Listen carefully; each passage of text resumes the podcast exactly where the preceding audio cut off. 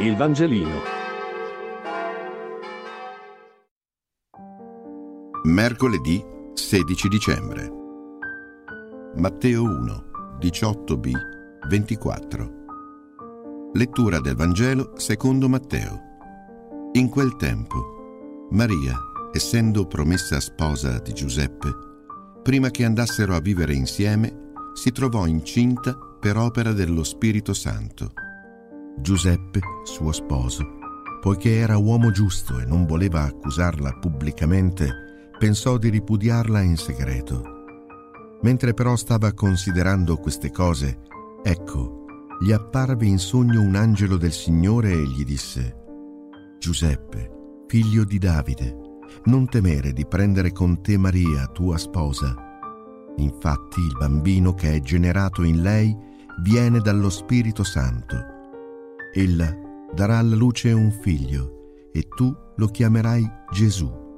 Egli infatti salverà il suo popolo dai suoi peccati.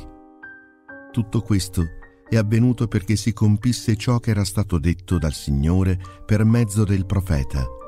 Ecco, la Vergine concepirà e darà alla luce un figlio. A lui sarà dato il nome di Emanuele, che significa Dio con noi.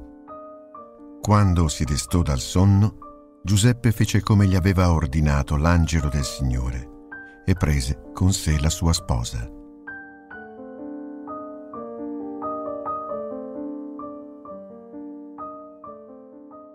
Oggi ricorre la commemorazione dell'annuncio a Giuseppe, mentre da domani inizieranno le ferie prenatalizie che ci preparano al Natale.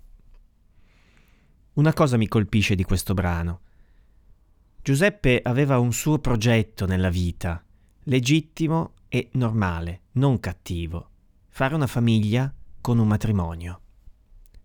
Il punto di partenza del brano è un nuovo legame con Maria che Giuseppe vuole instaurare nel matrimonio, e non è una cosa cattiva.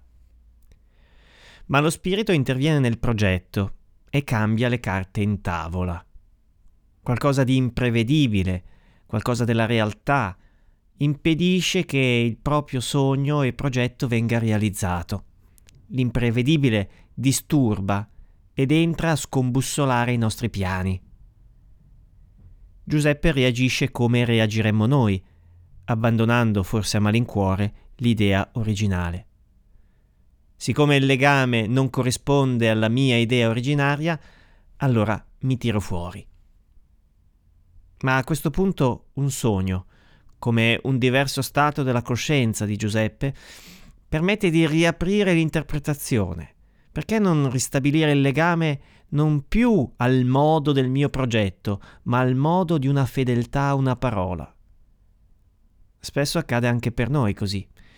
La realtà interviene e disturba i nostri progetti, e spesso siamo tentati di abbandonarli o tirarci fuori delusi. Lo Spirito apre a nuove letture, nuove prospettive, forse per noi prima impensabili. Come per Giuseppe, la fedeltà ai dati della vita è più importante della delusione dei nostri progetti. Il Vangelino. Buona giornata.